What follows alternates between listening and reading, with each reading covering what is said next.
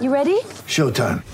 On May 3rd, summer starts with The Fall Guy. What are you doing later? Let's drink a spicy margarita! Make some bad decisions. Yes! Audiences are falling in love with the most entertaining film of the year. Fall Guy. Fall Guy. Fall Guy. That's what the poster said. See Ryan Gosling and Emily Blunt in the movie critics say exists to make you happy. Trying to make it out? Nope. Because I don't either. It's not what I'm into right now. What are you into? Talking. Yeah. The Fall Guy. Only in theaters May 3rd. Rated PG-13.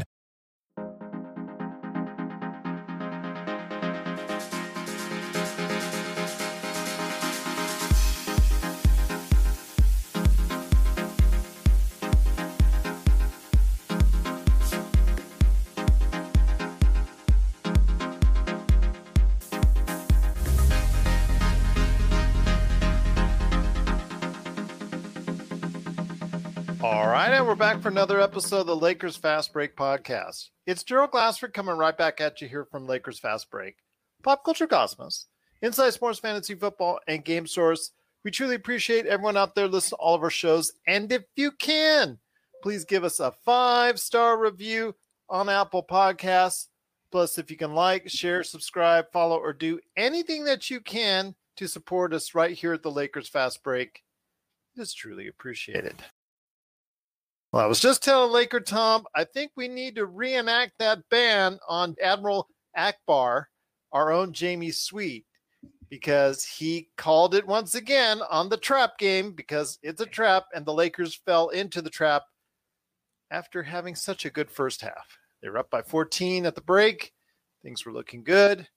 And then they decided to go ahead and store away their offense for the rest of the winter and put it on hibernation mode because their offense did not come out to play in the second half, but still they had a chance to win the game after LeBron James bucket and had a chance to win it in regulation with a free throw, one free throw. And unfortunately he missed. And in overtime, the Washington Wizards took over and ultimately won the game in overtime, 127 to 124. A lot of mistakes, 8 turnovers by LeBron.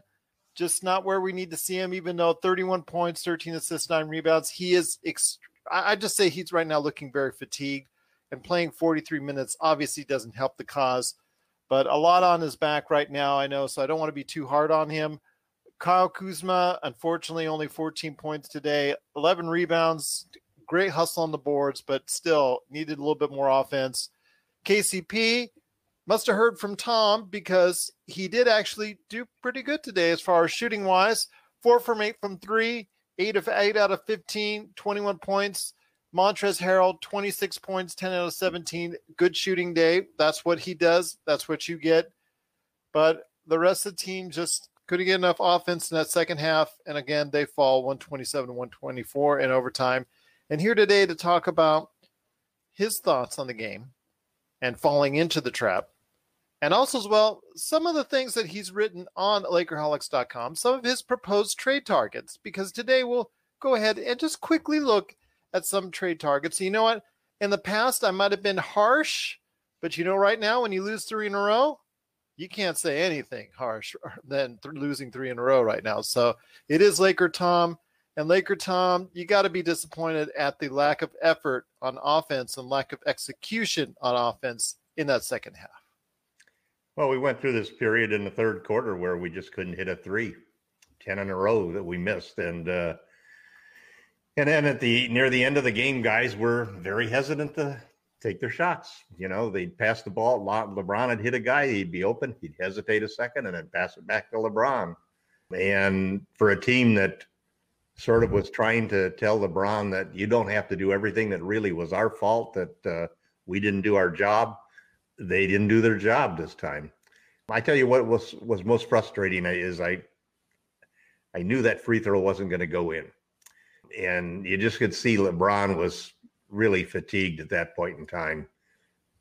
What really irritated me to no end was Marc Gasol playing the entire overtime, which I thought was an incredible mistake considering the kind of game that Montrezl Harrell had so far, that you'd put Gasol into that situation. And I mean, he missed a couple of free throws down the stretch. It was just, I'm sorry that the 4 trades I had didn't include Gasol in every single one of them. I am totally tired of the guy. I'm hoping that we end up with DeMarcus Cousins, who I think can add some outside shooting, some three-point shooting, some volume shooting. Or at least he'll take the shots. At least he'll take the shots. He hasn't been shooting it well this year. He's taking 4.6 shots per game, which would rank second on the Lakers. Yeah, we don't have, the only guy we have doing four is LeBron at 6.6 and Kuzma at 4.2 I mean, I'll keep. But at any rate, you know, shots. I've had it with Gasol. It's just, you know, he gave up the first two layups in overtime. Just simply, just terrible defense, and it was one of those games that is so frustrating. You could see it happening all the way around. As for Admiral Akbar, he says every game is a trap game, so I don't even count those things. He's like a broken clock that's right twice a day. But at any rate, you know, it's just one of 72 games. It's another disappointing situation. And I think every game that we see happening, we have to take a realization that we're going to have to go through the Portland Trailblazers, the Los Angeles Clippers, the Utah Jazz, and the Brooklyn Nets if we want to repeat this year. And the roster that we have right now is not going to be good enough to do it because they have a big problem with three-point shooting. Dennis Schroeder, a 30% three-point shooter. Anthony Davis, who's shooting close to 32%, I think. Those aren't going to be the solutions to helping the Lakers solve their three-point shooting woes. You know, I don't understand what Vogel's whole thinking was. Putting Gasol in this game to try to, and then having him go out and try to be the double on Westbrook or Beal. It just is such an illogical move to do, because every time those guys, I mean, they're just going to hunt him out and want to have their drive against him, and they're going to get to the line at the least, you know. So give Washington credit. They won 5 in a row, and nobody thought that they could pull that out. And the Lakers have lost 4 of the last 5. And they missed 2 chances to go into double overtime. They missed 2. Yeah, they had their shot. You know, we made some good three-point shots near the end, but that whole stretch and that hesitancy that we saw at various critical points by players to let it fly, the lack of confidence, and you know, it's not fun watching these games as a Lakers fan. The team is not having fun, and we've got 2 tough games coming up on Wednesday and Friday. We could very well, you know, see this losing streak really stretch out.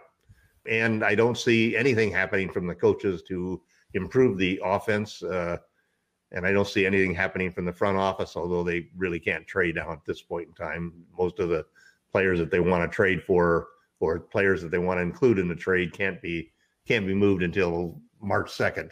Or 90 days after when they were signed in offseason or acquired in the offseason. So we'll just have to see what happens.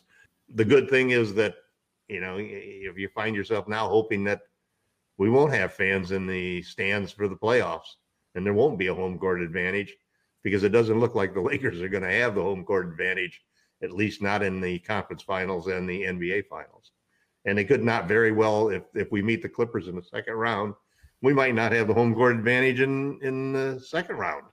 So it's a tough loss. It's a very discouraging loss. I'm angry at the coaching staff for not playing Harrell in overtime. And, you know, I'm not going to blame this game on LeBron James. That was just one free throw, and the guy – well, 8 turnovers. The whole game. 8 turnovers. 8 turnovers, yep. Each one of these games were, you know, those three overtime games in a row, for example, really were a big contributor to the fatigue that this team is feeling. And we don't have the shooters to get out of that situation, because there's nobody on this team who you really can count on to go out there and nail 5 or 6 straight threes and pull it off. You know, you knew that at some point in time, Bertans was going to get hot. And he made his last 2 threes, and both of them were clutch threes.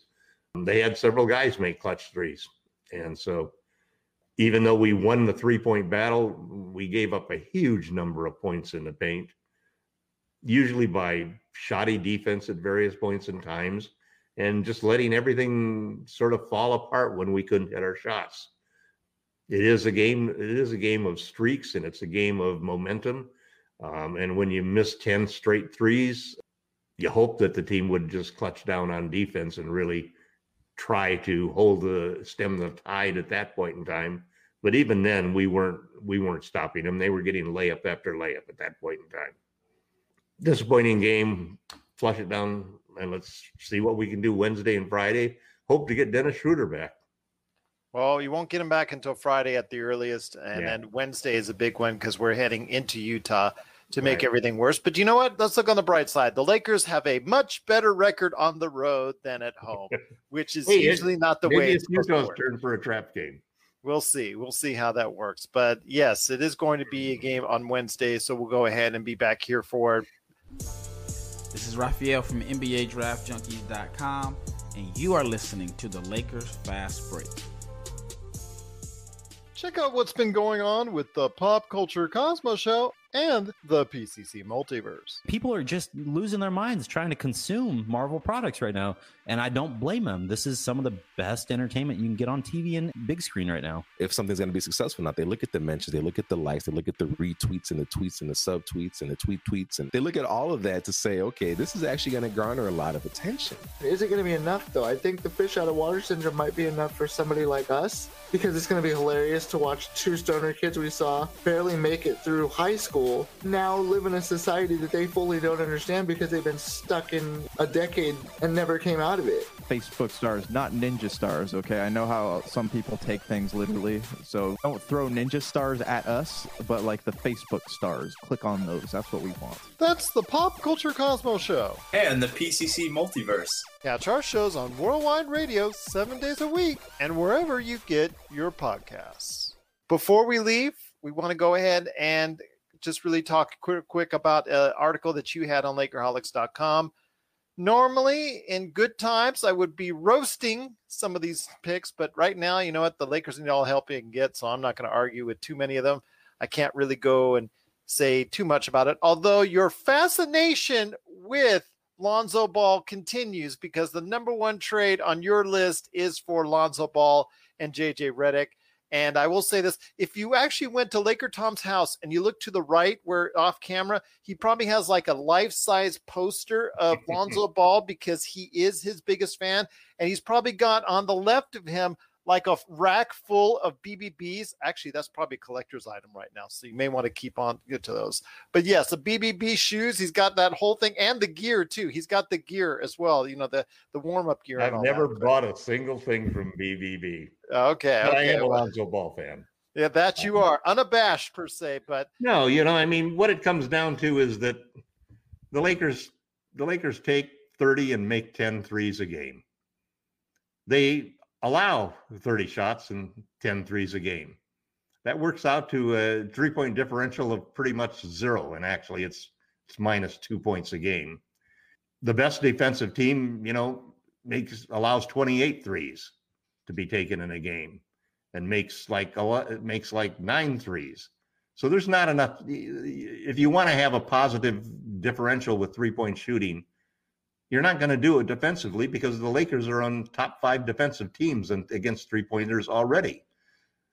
The problem is that the Lakers are 26th, 27th in offense, in making three-point shots and in scoring three-point shots. Their percentages, at least before this game, was 20th, but their actual number of threes that they take and the number of threes that they make is 26th or 27th. So the only area you really have to improve is to shoot more threes. And in fact, you're not even going to get much gain by hitting a few more threes because you really have got to take a higher volume of threes. And the problem is that the Lakers, other than LeBron, the Lakers do not have anybody who is in the top 90 three-point shooters in volume in the league. And it's a major problem that the team has. So the 4 trades I put out there were basically focused on bringing in guys who shoot 7 or 8 threes a game and shoot them at a good percentage. And almost all of the trades basically are designed to take care of the negative three-point differential we have and get a lot more open shots. The formula for winning with LeBron James has always been surrounding him with high percentage, high volume, three-point shooters. Exactly what we have not done. You know, it's been a real problem this year. We won the championship last year. I don't think the front office feels very confident that we're going to win it again this year. I think, like most trades that are proposed by bloggers like us, like myself, generally don't have very much chance of happening. And most trades that the Lakers have done in the last couple of years with Rob Polinka are sort of surprise trades where there's no rumors running around. It's the Lakers keep it pretty close to the vest. But there's some things that they can do, you know, and I think that one of the first thing is that you have to sign Boogie Cousins. Despite his lack of defense, he has size, and we need size at the center position right now. And Marc Gasol is not that answer. Cousins at least takes 4.2 threes a game, makes 35% of them, is not afraid to fire away from deep, and we need that to stretch the floor, because Marc Gasol doesn't stretch the floor. Nobody's afraid of him shooting threes. He doesn't threaten them to shoot threes. He makes 0.8 per game. So he has no gravity as a three-point shooter. So the first thing you need to do is to put somebody out there who does have gravity for it. And that's probably Boogie. He's our best shot at getting somebody at the center position who's a true stretch five. And then I think that you have to take a hard look. I am totally against giving Dennis Schroeder an extension at this point in time. You can't win in this league with a 30% three-point shooter and a guy like Caldwell Pope, who's been totally inconsistent this year. He's shot well the last couple of games, but he's gone through a streak that's lasted 15 games where he's really shooting under 30%. You have a starting backcourt that basically cannot shoot their way out of a game. And they're not going to win you a game that way. And that's not the way that you have to win with LeBron James. You've got to get some three-point shooters in there.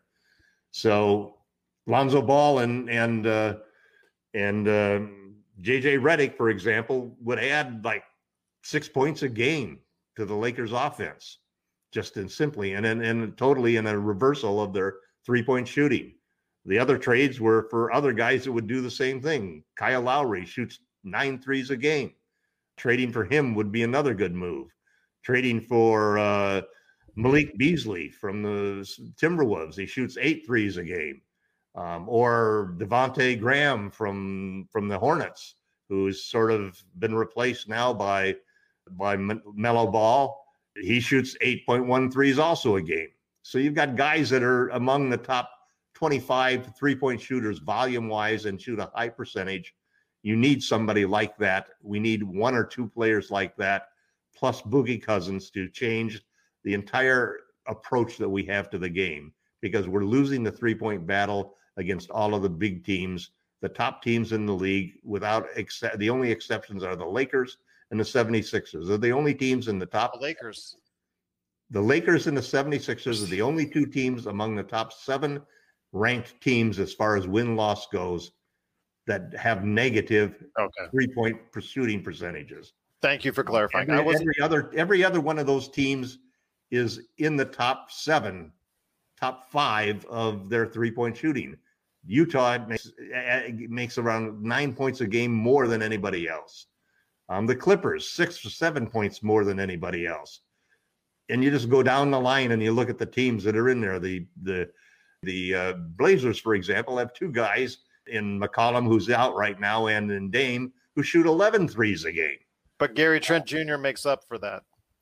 He makes up for it, but you still end up with every one of these teams that we're gonna face. The Rockets, the Blazers, the Clippers, the Jazz, and the Nets are among the top 5 teams in three-point differential. We're going to face those 4 teams in a row in the playoffs. And the net result is that we're going to lose the three-point battle against every one of those teams. Now, the chances of us going through those 4 teams, through a gauntlet of those 4 teams, with our three-point shooting roster right now is very low. We're not going to win every one of those series. for one thing, all it takes is some guys getting hot, and you lose a few games when you're playing against a team that really relies upon and shoots 40 to 50 threes a game when we shoot 30 of them a game. That's the big differential. It's a game of math, and the math basically is deadly against us. So we need to improve our roster's ability to shoot threes. We need to shoot more threes. We did at least a fair job today. We shot 44 threes. We shot 45 yesterday. Our high for the season is 45. And the reason we're shooting 45 and 44 is because teams are packing it in and preventing LeBron from getting to the basket, making it very hard for him. And so he's finding the open man, and unfortunately, the guys that he's finding can't sink the shots that they need to sink. Well, right now, again, if you want to take a look at Lakerholics.com, you'll see his thoughts on his 4 top trade targets right now. That's right now we have Lonzo Ball, J.J. Redick at number 1, Kyle Lowry and Aron Baynes at number 2, Devonte' Graham at number 3, and Malik Beasley at number 4. I think we could do better, but we'll have to wait and see. We'll have to see if that's something that Rob Polinka is maybe taking some notes at Lakerholics.com. I think, you can poke holes in all of it, but again, Laker Tom is right when he thinks that we need a little bit more efficient three-point shooting and a little bit more as far as the commitment on that. So we'll see what happens. Kind of think that maybe the Devonte' Graham trade, out of all of them, I think might be the one that makes the most sense for the team, but we'll see what happens. Malik Beasley, he's going to be too pricey. I think it's just they're going to ask for too much for somebody that's averaging 20 points a game right now. I just don't think that the Lakers will like the price tag on that. I think they'll ask for at least a first rounder, or if not more, in trading Malik Beasley. So Ball and Redick, you never know. I mean, David Griffin could do business with the Lakers once again, so we'll see on that one. The guys that are on the If you look at I know they're trying to move, Devonte' Graham and Ball and Redick are 3 players that basically are on the trade market right now. Yeah, but Kyle Lowry and Aron Baynes, I know that Toronto wants to get rid of Aron Baynes badly as far as a bad signing is concerned. So we would get that baggage, and we would hope for revival. And they've also talked at various times. They're doing better now since the team has won several. I think they've won 7 out of 10 games, but. Earlier in the season, there was a lot of talk about Lowry being moved, and primarily because the last 2 playoffs, he hasn't played extremely well. Uh-huh. He's had a great regular season this year and a good regular season last year. But the last 2 times in the playoffs, he's really shot poorly. So most of these, and Beasley, you're in a team that basically is going nowhere. So the question is, what can you give him? And both of those trades were Devonte' Graham and Beasley. I think the big piece that I'm offering in both of those trades is Talon Horton-Tucker, who's a really very coveted player by a lot of people because at 20 years old, he's shown great skills. I've become of the opinion right now, just because of the three-point shooting problems, that even though I think he's going to eventually be a good three-point shooter because he's a close to 90% free throw shooter, he's not a three-point shooter that's going to impact us at this point in time, because his first look every single time he's got the ball is to attack the rim. And this is why I've changed my opinions on Boogie Cousins. I've changed my opinions on Dennis Schroeder. I've changed my opinions on Talon Horton-Tucker, because I feel very strongly that this team needs three-point shooting. And you need volume. You need volume three-point shooters. You don't need to just shoot a little bit better. A little bit better is not going to solve the problem if you're taking the same number of threes as you're allowing. You need to make more threes than you allow, and there's not any room for us to get much better as far as reducing the number of threes we allow. And you got to shoot more of them. And you sure have changed your mind on Marc Gasol. And thank you for coming to the dark side, because we all, outside of you, just. Well, I've been hoping that Mark would start shooting and become more aggressive, but there's some guys whose genes aren't made to shoot first. They're pass first guys, no matter what the situation is, and that's Marc Gasol.